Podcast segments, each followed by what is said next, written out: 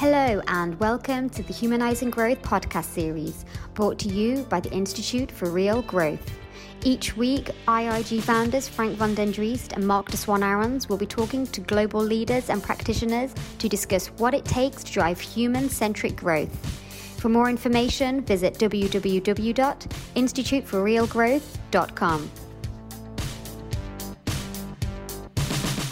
Good morning, good afternoon, good evening, depending on where you are in the world. Welcome to the Institute for Real Growth's Humanized Growth series. I am Marc de Swaan Arons, uh, your host today, and interviewer slash conversationalist with somebody very special, Silvia Lagnado. Uh, Silvia, I will tell the audience a little bit about who you are and what you've done in, in a, a, few seconds. But um, first, a big welcome and uh, and tell me before we even start, uh, where are you and how are you? Hi, Mark. Uh, always uh, uplifting to talk to you. so looking forward to a bubble of uh, uplift. I am in Sao Paulo. I've been uh, kind of in lockdown in Sao Paulo in Brazil for all these months. I moved here in February, February 1st, after 31 years away and this is uh, where I am. I'm very well. We moved, just Richard and I. The kids, as you know, have grown and gone. So uh, about a year and a half ago, Rich and I had this crazy idea that maybe it was time to reconnect a little bit with our roots. We're both born here. We both left when we got married 31 years ago. A crazy idea on a walk somewhere, uh, which is something we love doing, turned into a plan, and then into reality. So we got here, uh, moved back to pretty much where we grew up. I am in particular incredibly aware of how lucky and privileged we are, and I think that makes it even more so being here, uh, given not only what's happening, but what's what is happening out of what's happening, which is a much bigger number of people in trouble. Uh, but we're super well. We're all good. I'm going to I'm going to give you a proper introduction because, of course, you deserve that, and and make a big caveat uh, right at the beginning because this is not just uh, any interview or conversation. Uh, Silvia and I have become uh, very close friends over the last uh, 25 years or so, because uh, Silvia and I were colleagues at Unilever, and I remember very well meeting you for the first time. I had just landed a job as the the head of internet marketing some global global department that consisted uh, out of myself and, and, and, and, two other people, and written the first um, guidelines uh, slash training on how brands could perhaps benefit from uh, engaging with their consumers through the internet. And I was doing a tour of the world, um, basically lecturing colleagues and um, distributing a booklet that we had made with the Marketing Academy and uh, the, the CMO at the time said, um, You need to go talk to this woman in Argentina. She's Brazilian, but she's posted there. She's your Latin American representative.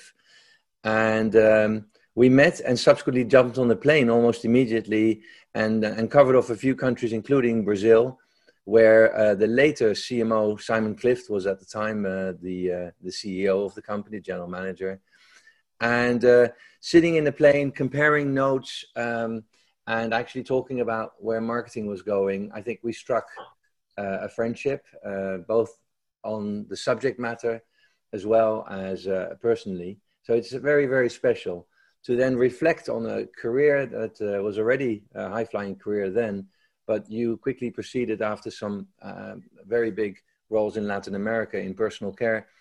Silvia in 2000 uh, was appointed as uh, the first global brand director for Unilever. And she was appointed global brand director for one of the most important and probably now the most important brand, Dove. And there was no, no such thing as a global brand director. And I'll never forget, and this is where our stories intertwine, that Silvia was very excited about the role and said, Look, I know everything about uh, building a brand, and I think I can do this at the global level but I know very little about how to do that in terms of building a coalition internally, actually building a marketing machine uh, within this company. More about that later. But uh, Silvia went on after huge success because that was the start of the Dove campaign for real beauty, debunking The Myth of Real Beauty, which was recently, I think last year, um, awarded the, the best campaign of the last 30 years. Uh, so, not a small feat. You then went on to become um, the chief marketing officer of Bacardi. You became the chief marketing officer of McDonald's Global. And now you are um, not chief marketing officer, but uh, chief sustain growth or uh, sustainable growth mark officer for Natura and Co. And more about that uh, fantastic company in a minute.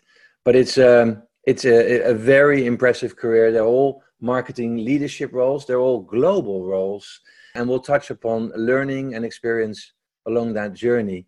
But perhaps we are, and you referred to that a, a minute ago, perhaps start where we are now. Um, you've been observing all of this from Brazil, a, a, country in the news a lot.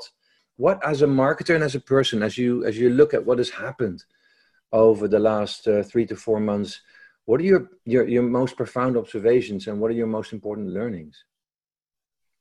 Uh, as you said, uh, I took this role uh, recently, so it's February that I went back to work, and we're talking about unplugging and taking time off just before we went online, and I'd forgotten that I had just unplugged for five months, and I had already forgotten. I was saying how jealous I am, and I have to have the have the courage to to do it. Then then you reminded me you've just done it.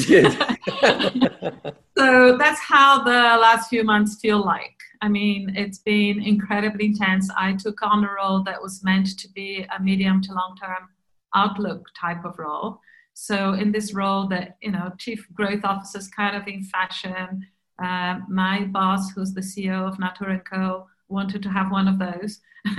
uh, it became me. Uh, uh, we decided to call it Sustainable Growth Officer because Natura uh, which is the founding company for the group, but uh, then with the acquisitions of uh, uh, Aesop a few years back, and then the Body Shop, and then this year completing the acquisition of Avon, it became uh, Natura & Co.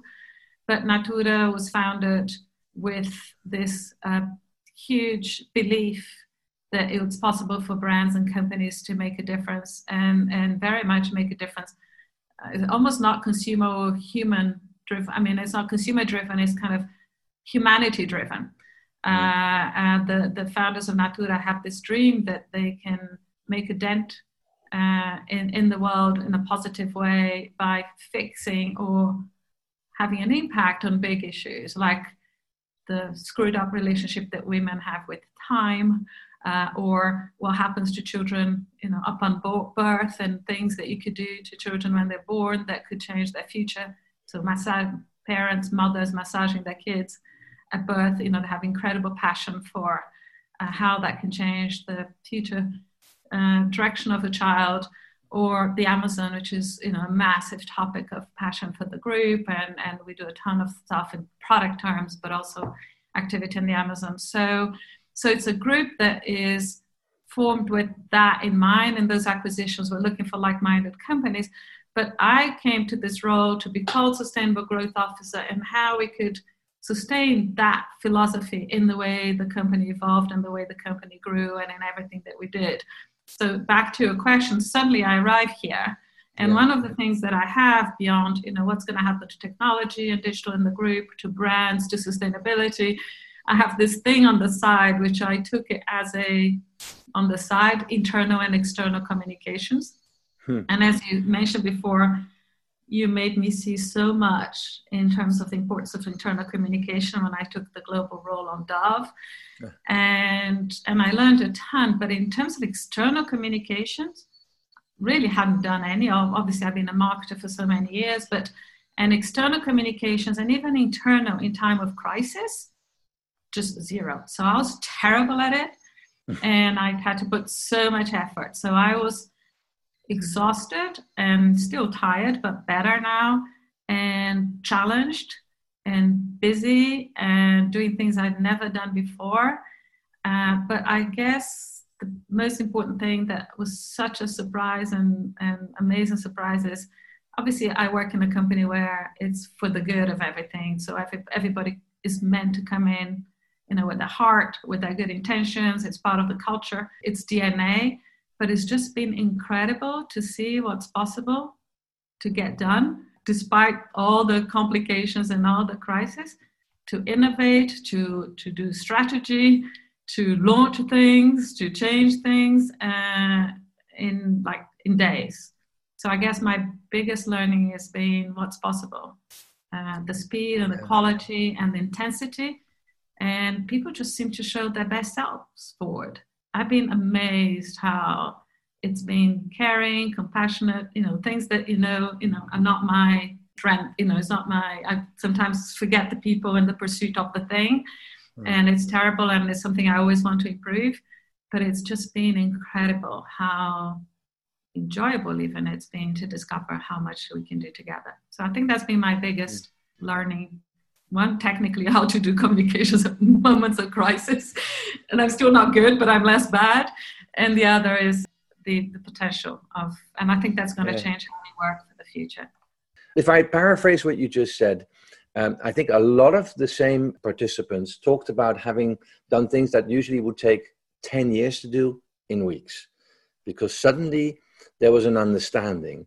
And i think that actually is um, is something to really talk a little bit more about because it sounds like we have a window. There's a window where uh, the marketer, who typically is the window to the outside world and tries to translate that to the inside of the company and tries to build um, one version of the truth around opportunities and challenges that the company and its brands and its propositions need to address. Um, and uh, and that's difficult. It's about stakeholder management. It's about engagement. It's about inspiring storytelling. But people have to be willing to listen and that's very often not the case either because they have other priorities or other stakeholders that they think are more important. And now suddenly we seem to be in a world for most companies where actually the senior leaders are again listening and saying wow everything's been shaken up. What are the new priorities? It strikes me though that actually they may learn from a company like natura who has for such a long time, maybe always, been focused on that. Can you talk? I mean, I know that this is not just a happenstance appointment. You were a board member of Natura mm-hmm. uh, before you actually decided to step into uh, uh, um, uh, an executive role again. So, can you talk a little bit about why why Natura and talk a little bit about the history of Natura because I think most of the listeners just won't know it. So I've been on the board of Natura for I was on the board for about five years. When I took some time off after Bacardi, I wanted to be on boards. And I so wanted to be on the board of Natura. So at the time I came to Brazil and knocked on the door of Alessandro, who's the CEO, they told me the board is a mess. They meet, like, not mess, but like discipline, Brazilian discipline at its best, which means zero. And, uh, and, uh, and just no way that could work with you living in London. And, uh, and then a year later, they changed the chairman of the board. Anyway, they called me, a headhunter called me. It was kind of different circumstances, and, and, and, and here I was. Uh, Natura had, and every Brazilian knows it, uh, it's today with the acquisition of Avon, we're the largest uh, personal care beauty company in Latin America, ahead of all the other big players in market share, in value market share.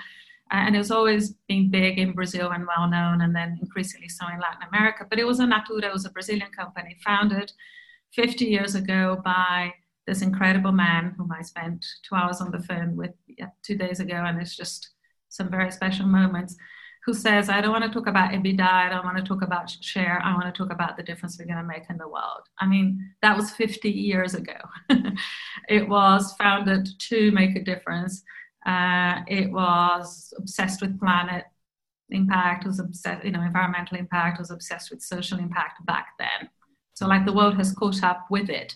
Uh, but it has built brands within the company always, and I mentioned two examples based on a philosophical desire, you know, a, a positioning based on either a philosophical point or a desire to make a difference. But uh, but all the lines that Luiz Seabra helped create are like that. So Chronos is like that, which you know about women's relationship with time.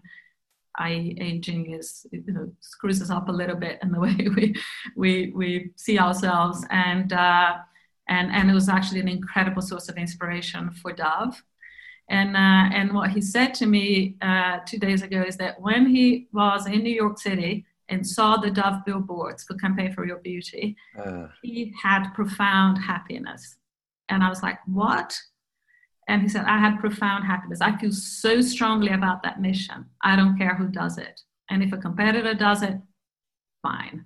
You know, if I cannot get out of Brazil, out of Latin America to do it, and someone can do it globally, fine.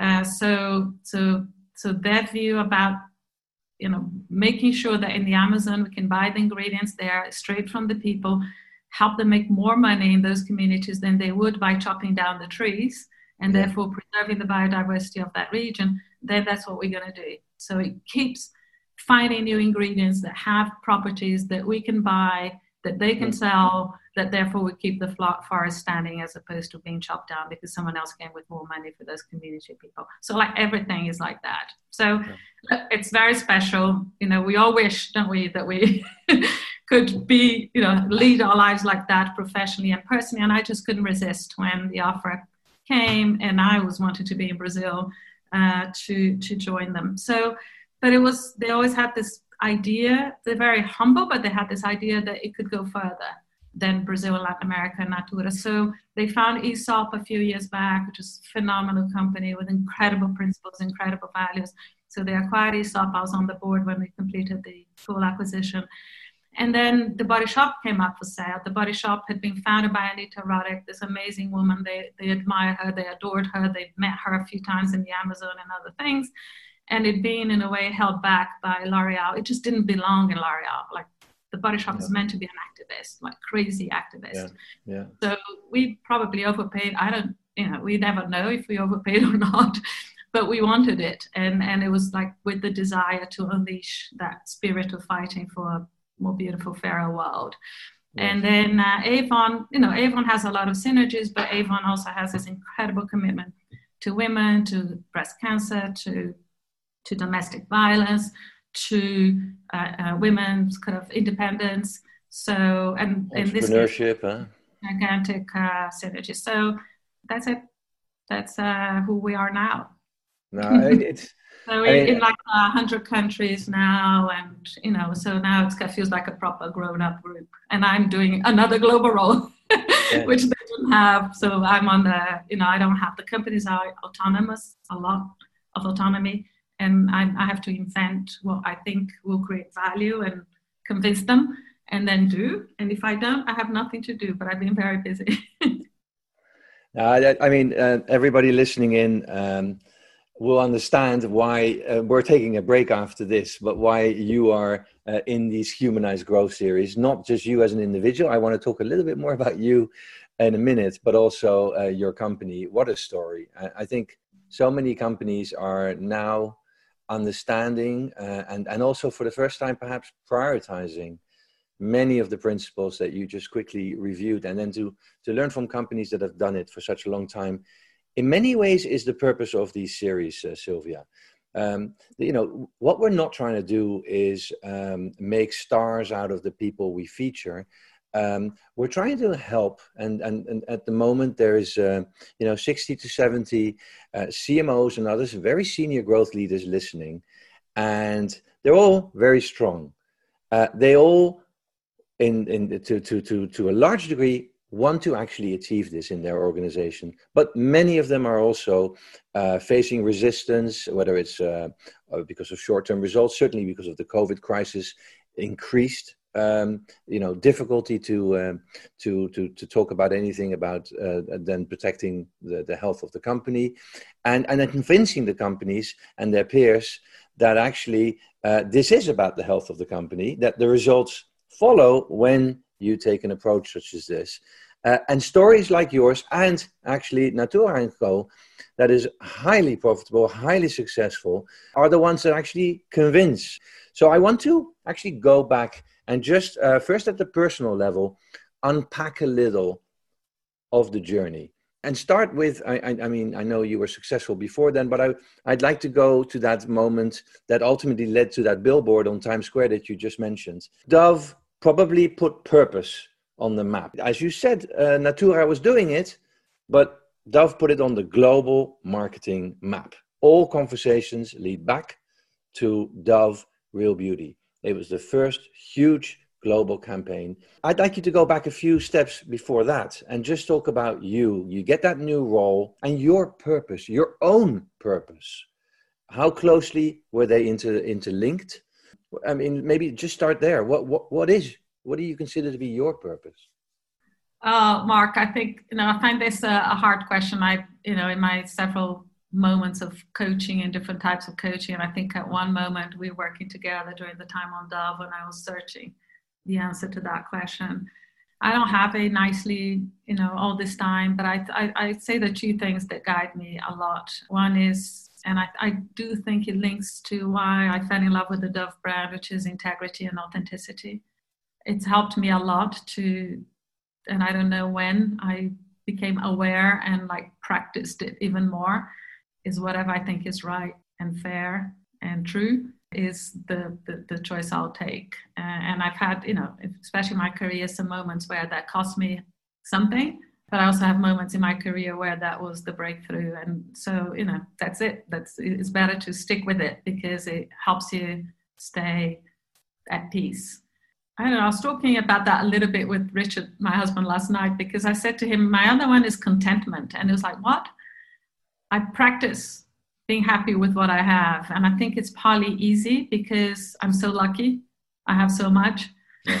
so it's like, oh, duh, of course you're content. But, yeah. but I practice it. You know, when things are about to shake me, either make me very unhappy or they start to make me very unhappy, I change something.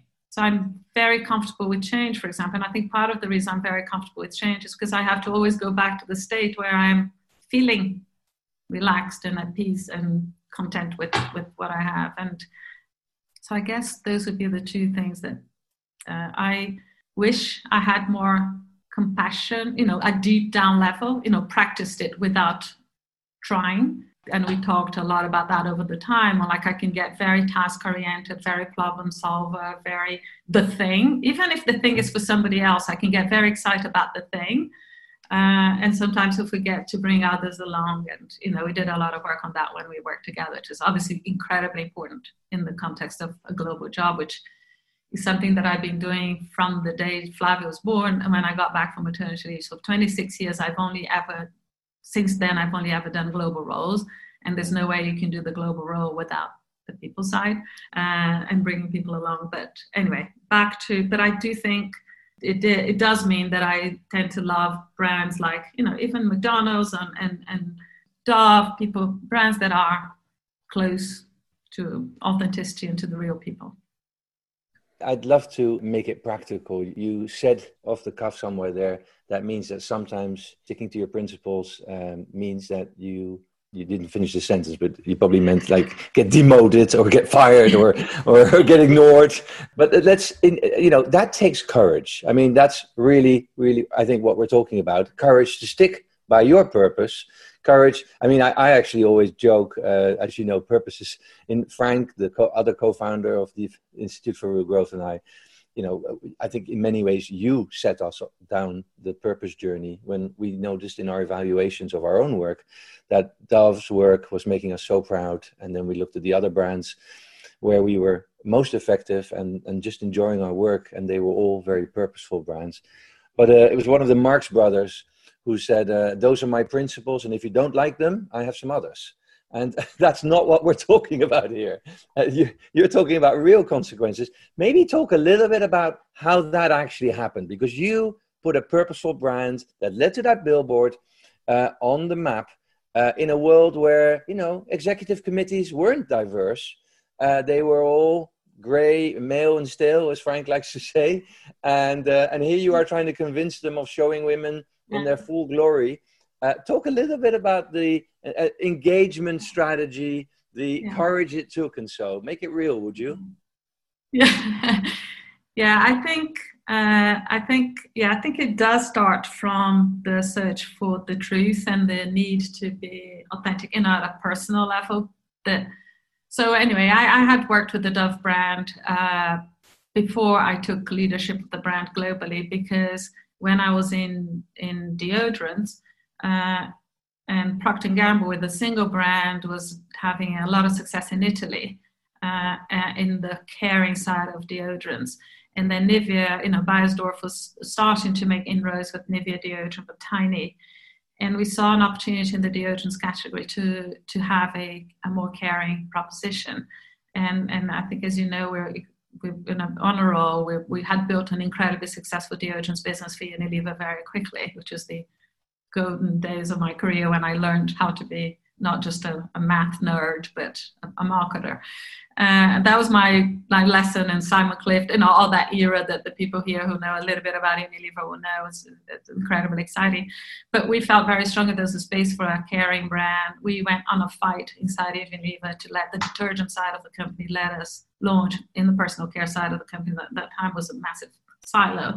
Uh, and and we got approval after I don't know a year trying to convince them. We launched in Italy and in Chile. It was a big success, and I had been part of all that journey. And I love the brand, like I absolutely love the brand. Loved everything I got taught about why it was the way it was. Uh, so when the time came and Unilever created the global brand VPs, and and I, and Simon said, "Would you come and do one of them?" And I was in Argentina, super happy, running deodorants for Latin America. Dove was one of the brands and I said, well, I'll do if it's that one and you know which one, and, which is what took me to that job in the US. And obviously, super excited about the idea. They wanted the Dove role to be in the US. That's the, the birth of the brand. And I was super excited about living, you know, near New York or in New York and, and, and leading, well, at the time was Unilever's biggest brand. Uh, I just had Ale Manfredi, who finally is in charge of the brand globally. It's just like hallelujah. Uh, it was just me and Ali and uh, and and you know this matrix organization that we all know. So anyway, uh, it, it, it was there's so much there and the history of why Dove was a success and the history of the testimonial campaign. But that thing was kind of wallpaper. It was becoming wallpaper. We're launching too many markets, too many categories. There's incredible story behind we, why we only allowed women to speak on how the brand had made a difference to them. They weren't even allowed to talk about what the difference was unless they explained how and how they felt. I'm just stunning. And it spoke to me a lot to do with my childhood. You know, I was the ugly of the ugliest of the four women in the house. I thought so. and uh, I don't know, there's just a lot there that, uh, that, that resonated. I had studied it a lot. So we went on a search for a new, refreshed positioning that was true to its history, but that would have more resonance, and found and and then fell in love with you know with the what then became Campaign for Real Beauty on paper at a positioning level. The idea that we could become more of a beauty brand, which we needed to because we wanted to be successful in hair care and skin, etc. You know, just the soap was kind of with toilet paper in the US, so we tried to take that brand from the soap shelf to the beauty shelf.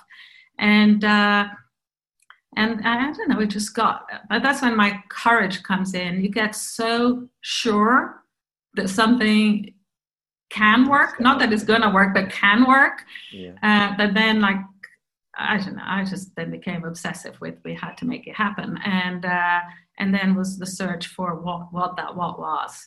Uh, but yeah, there were a lot of people who thought that that that was crazy. That uh, there's no way you can debunk stereotypes in beauty and be a beauty brand. Uh, that that would not work. That, that that's not how the beauty category works. That it works with aspiration. We said no, but it can work with inspiration. No, it can't. Yes, it can. No, it can't. Uh, so there are a few people to to convince. Uh, and yeah, I mean, I think that and then they start to play some dirty games like grab them by the heart which is uh, you know and I, I uh, that's one story, that I have to tell. Now everybody likes the story so I'll, I'll, tell it but it's like make it short but it came actually out of Daryl Fielding and I and I brainstorming she was the account manager at Dove and we're like how at uh, Ogilvy I believe right? Ogilvy yeah uh, what can we do to convince people like to engage people to get them on the on board and and I don't know what the context of the meeting was. We're doing some leadership training together. So we were, we were kind of in that environment where you are thinking outside of the box.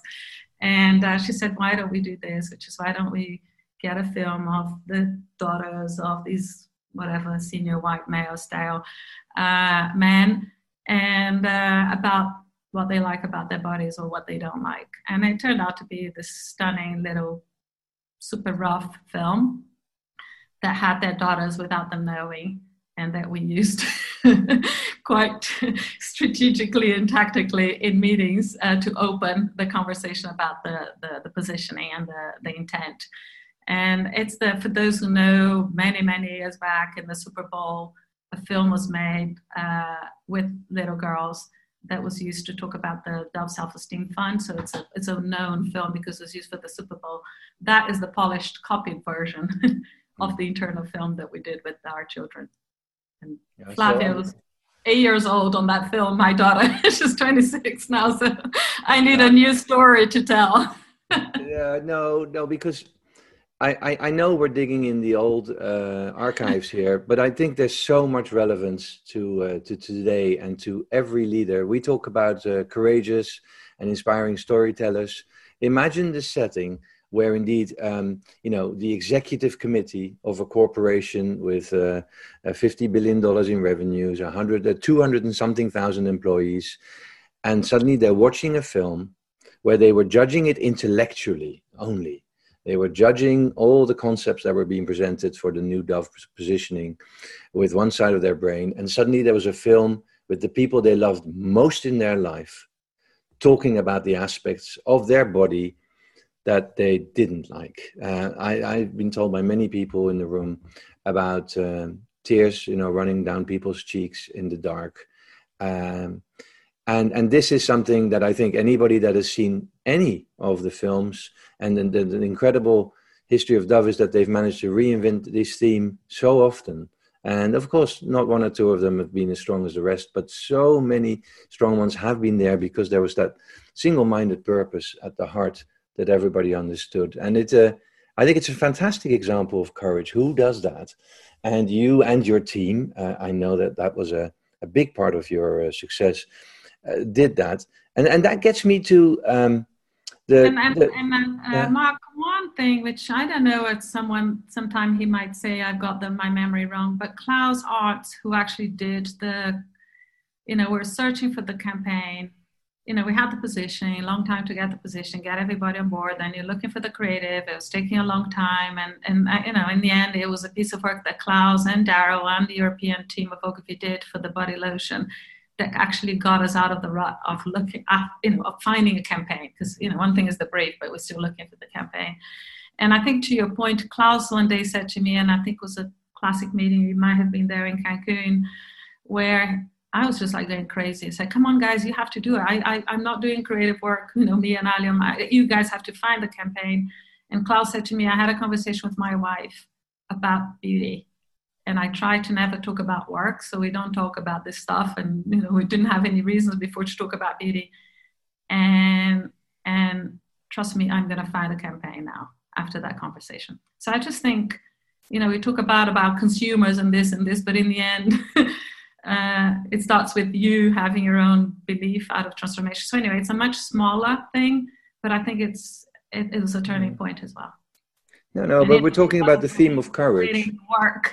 if it wasn't for him creating that work, maybe you would have found something mediocre, you know. Well, but there's a there's a courage here. So I'm, i want to zoom out a little bit to your role, uh, not just as the personal leader there, but as a you know a CMO or in this instance a global brand leader. Um, you're back in that role in many ways because you've got lots of countries trying to bring what you have defined as a, a core purpose for a brand they're trying to bring it alive and trying to um, bring it alive with local relevance, but at the same time, a global consistency there that leverages the strength of the brand and builds the strength of the brand. And almost every global brand that I've worked with over time has had this very difficult period when they're when they're inspired by the words and they just can't get it right creatively yet. And talk about courage because you've got two, you know, a year, two mm. years where different countries are do, doing different things. People are judging you on everything. Um, real money is being spent on campaigns, and many of them fall flat on their face until finally something goes, ah, we've got it. Um, and I think, uh, you know, how did you, as you started to build the global community, and because this is a this is a CMO responsibility as much as it is a, uh, a, global brand leader role. How do you build that sort of confidence in the the the, the whole group that we're figuring this out, but we're on the right path? How do you bring people along on the journey? Hmm. Uh, so I, and I think that there's several Obviously, we're all different. I think because I started from being a nerd and a data person and a you know engineer by training, and so I, I, I think my my my strategy starts tends to become a ton of homework, ton of asking people. So I think I'm perceived quite broadly and as being consistent all the time for being extremely curious to hear as many points of view as possible.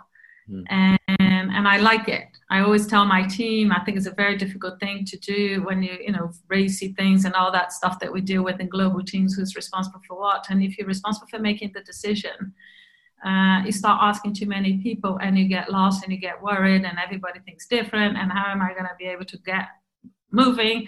So I see a lot of people not asking enough because they don't want to get confused and they, you know, they can't deal with that moment of, of, of, you know, so many diverging views. And I love that. I love that. And I guess I love that because somehow my brain can deal with it and then can say, okay, I've heard all that, but this is now what I think.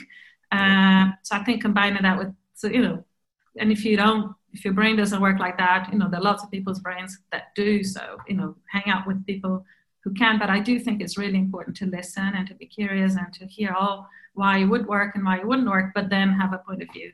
And I think what happens once once I get the point of view, then the conviction kicks in, yeah, yeah, and then I'm kind of a bit unstoppable in that then I'll, then is about how to convince. Then is the point that I might not, you know, other than explaining in my own rational ways why, and if that doesn't work, I need to then expand my toolbox and have other people like Daryl coming in with something completely, you know, I don't think I would have had that idea of the yeah. of the little girls film. Yeah. Uh, so I think that I do personally start from the claritative thinking, but not just claritative thinking, but claritative thinking informed by a lot of very diverging views and a lot of data and I, and I do think, uh, you know, I'm yeah, I think the authenticity comes in and helps. So to then, you know, yeah. be happy to share how I feel and why I feel the way I feel, and when I'm wrong, change. So I think that helps give buy-in. And I do think that I'm lucky, and I think it's proven that women, especially in early stages of their career, they receive a lot of affirmation especially because not that I didn't have affirmation a lot as a child, but I wasn't particularly a, you know, I wasn't an unhappy child, but I wasn't a super happy child.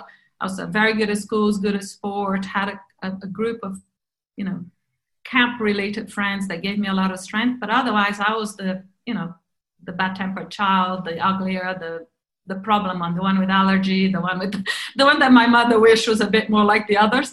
I had a lot of affirmation in the beginning of my career, a lot, and I'm lucky and thankful for that. And I think for women, that gives them a lot of confidence. So I think, you know, so I think I've got this built-in strength of conviction uh, yeah. that, that uh, helps me get things done. Well, so as you were talking there, you were uh, sorry. As as you were talking there, you were uh, unknowingly bringing together aspects that uh, we capture in this uh, uh, growth CMO profile called the Da Vinci Growth CMO profile. You, you, you, talked a lot about listening, you talked a lot about curiosity, but also about storytelling and courage. And um, and so uh, let me ask you to then actually zoom out a little on the role of the CMO. You've been the global CMO of Bacardi, of McDonald's, and now uh, Natura Co. Although the name has a slightly different, uh, but I think that's more. Um, um, uh, mm-hmm. Um, yeah, it's more qualifier to the philosophy of the company. Uh, how do you uh, see the role of a CMO? And there's so many of them listening now. How how is it evolved? How is it evolving? What the role of the CMO? Yeah. Uh, look, I think uh, I don't know. I think that so much has changed, but at, at the core, very little has changed. So at least personally, I always I mean, because I came from engineering, I applied to work in IT and logistics. This crazy man, maybe not so crazy at Unilever, out of the blue said, No, we'll take you as a round of trainees, but what, what about marketing? Like, I was by far the only non creative, or at least zero creative in the family. And, and, and I Okay, fine, sounds like a good idea. And I went.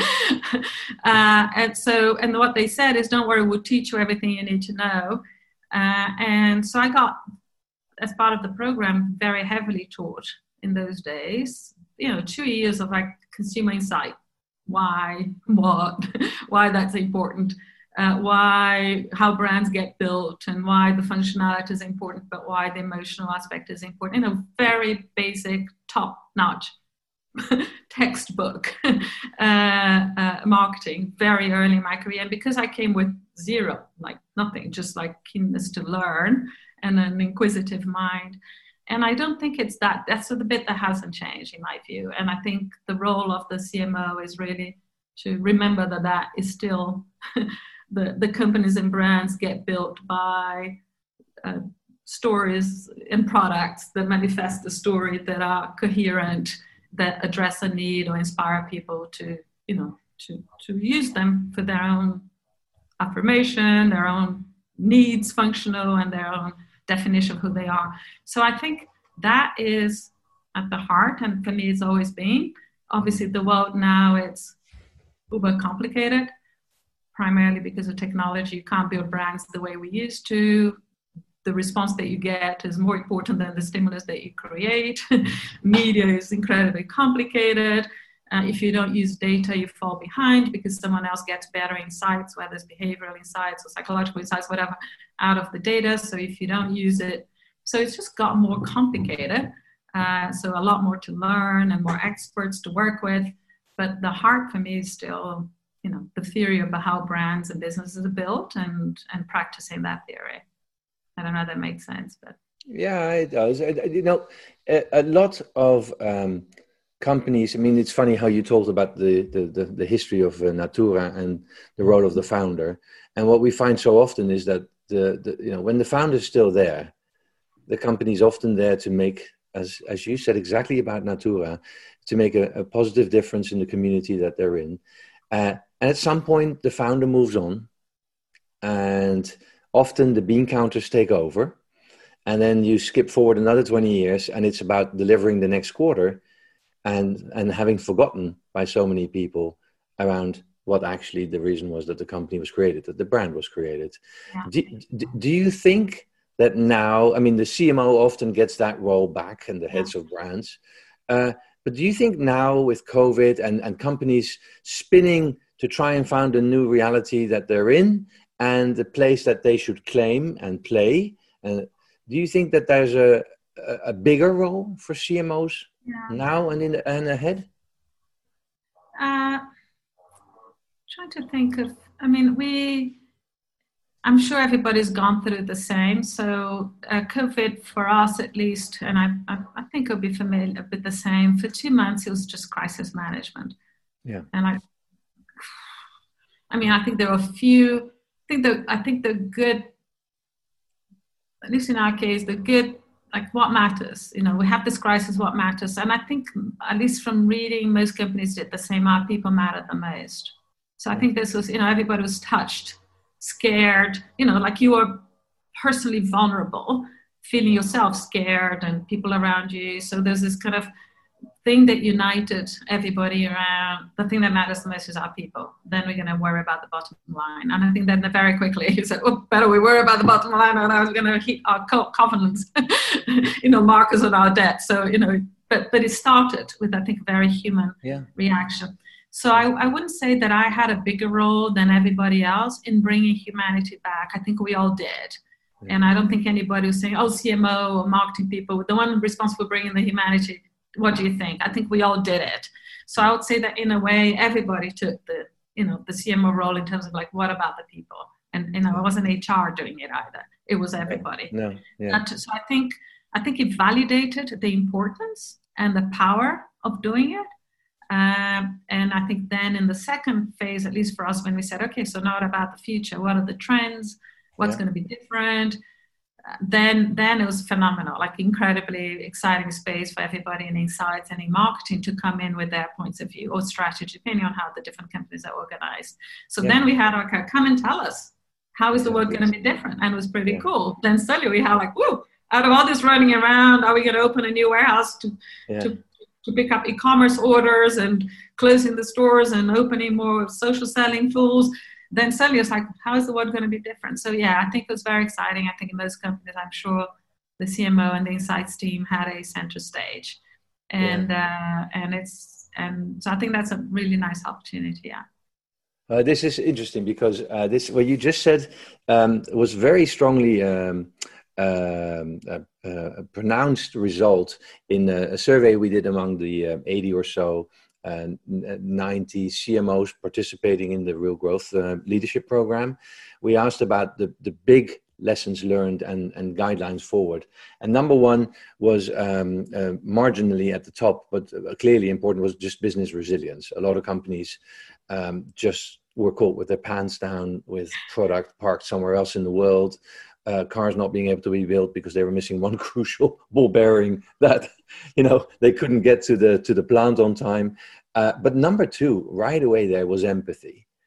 Mm-hmm. and uh, you know the, the the the institute for real growth started this humanized growth program um, way way earlier.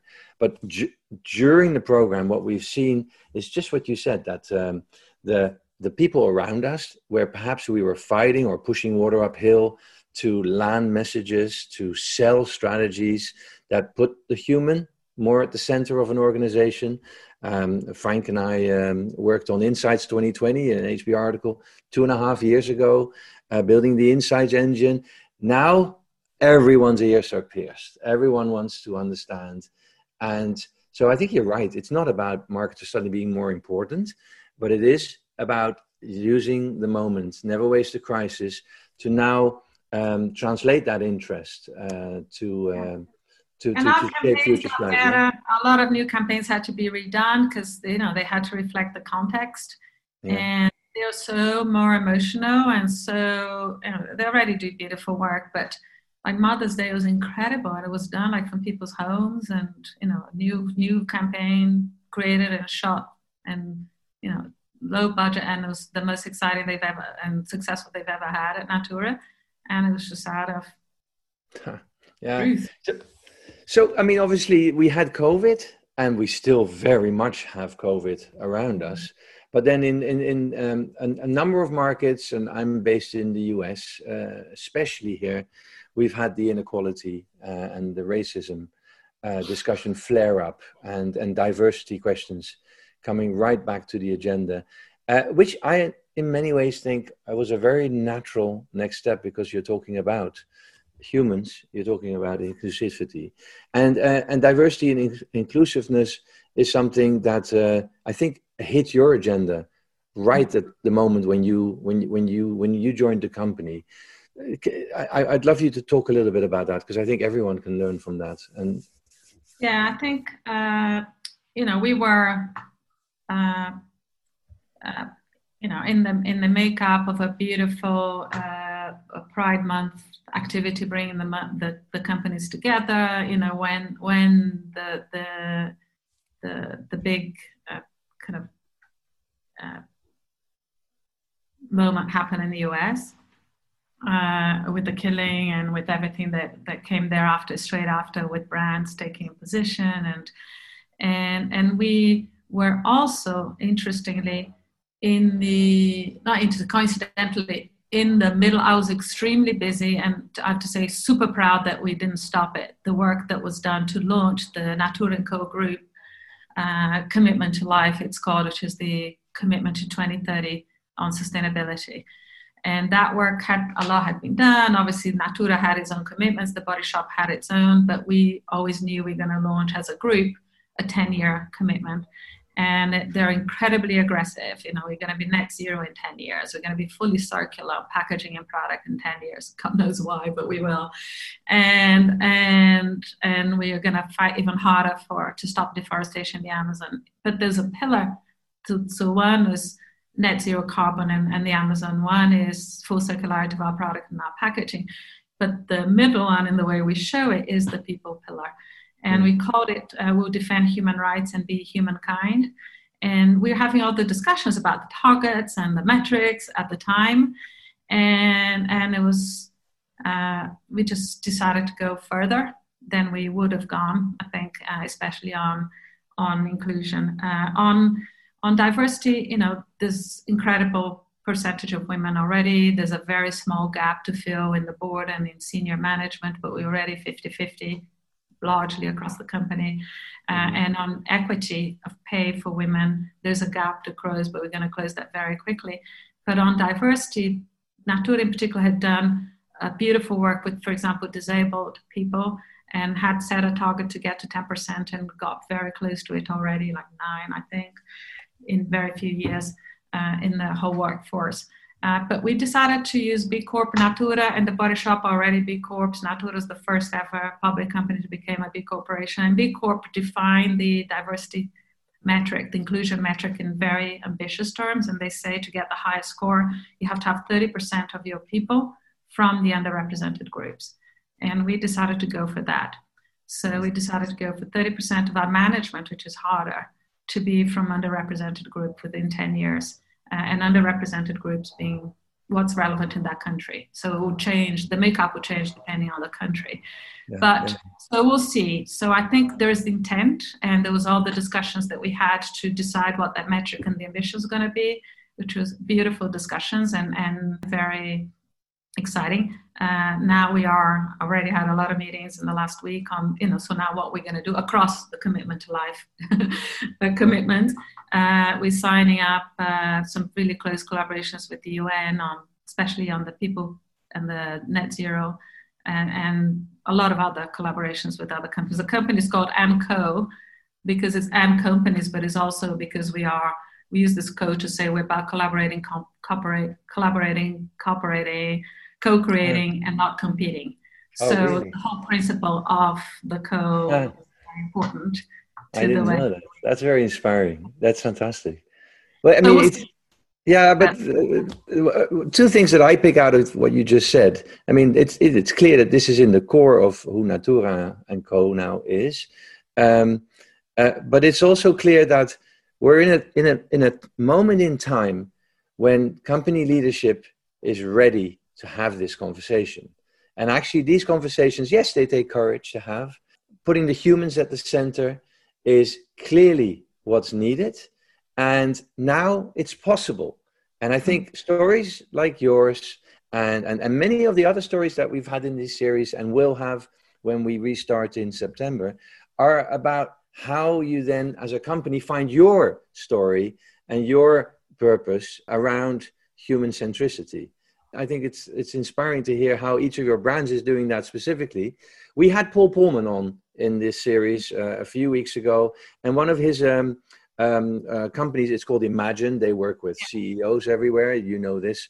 One of his team, uh, Muriel Arts, has um, has led a, a, module in our leadership program around okay so now you are a brand you know where you want to be focusing in the world how do you build the right collaborations between the SDGs, the Sustainable Development Goals of the UN, because there is um, a business plan for the world there. It touches every aspect of life, and um, it sounds like um, you you you've been doing that. Uh, are you open in the next year of the uh, leadership program when the, we have the next cohort of CMOs that are trying to do this? Are you yeah. open in engaging interactively at some point with them on that? Totally, yes, totally, yeah yeah. Yeah. I mean um, and our founder and, and paul are part of the b team. Uh, last two weeks ago guilherme showed the commitment to life to the b team. I think i forwarded the note he got from paul i mean yeah. uh, after he shared. I mean I, I, think yeah we're super yeah super uh, it's it's all about connecting the way Silvia, it's it's it's more it's, to life yeah, it, I, I don't think uh, it's all about connecting. Uh, summarizes what you bring here. I want to uh, start thanking you, um, respectful of the time, and respectful, by the way, of um, all the Q and A and chat messages. Where yes, there was a tactical question about Dove Men, but I felt that, quite mm-hmm. frankly, uh, our conversation was going in a different direction. All other messages were from people that have either worked with you or have observed you working as a leader in the marketing community over the last uh, 25 years. I think we're talking now, and um, and every single one of them is talking with the word inspiration, is talking about realness, And I think what you've demonstrated in this conversation, that over a span of an enormous career that any marketer would sign up for, uh, you've, you've, you've brought together your own reality, your own realness, your own purpose. With brands that found their purpose and then made a really big difference in the world. Silvia, uh, chapeau! I want to I want to salute you. I know that makes you uncomfortable, and that's part of who you are. But it's also a lovely way to uh, to end. So I'll give you the final word. But uh, I enormously want to thank you for your uh, your honesty and transparency. Any final words from you? I, I, said I always feel uplifted talking to you, so thank you. It's another one. Nice way to end the week. uh, from here today, I want to say a big thank you to everyone, and especially to you, Silvia, in Sao Paulo. And thank you very much. Thank Bye-bye. You. Bye.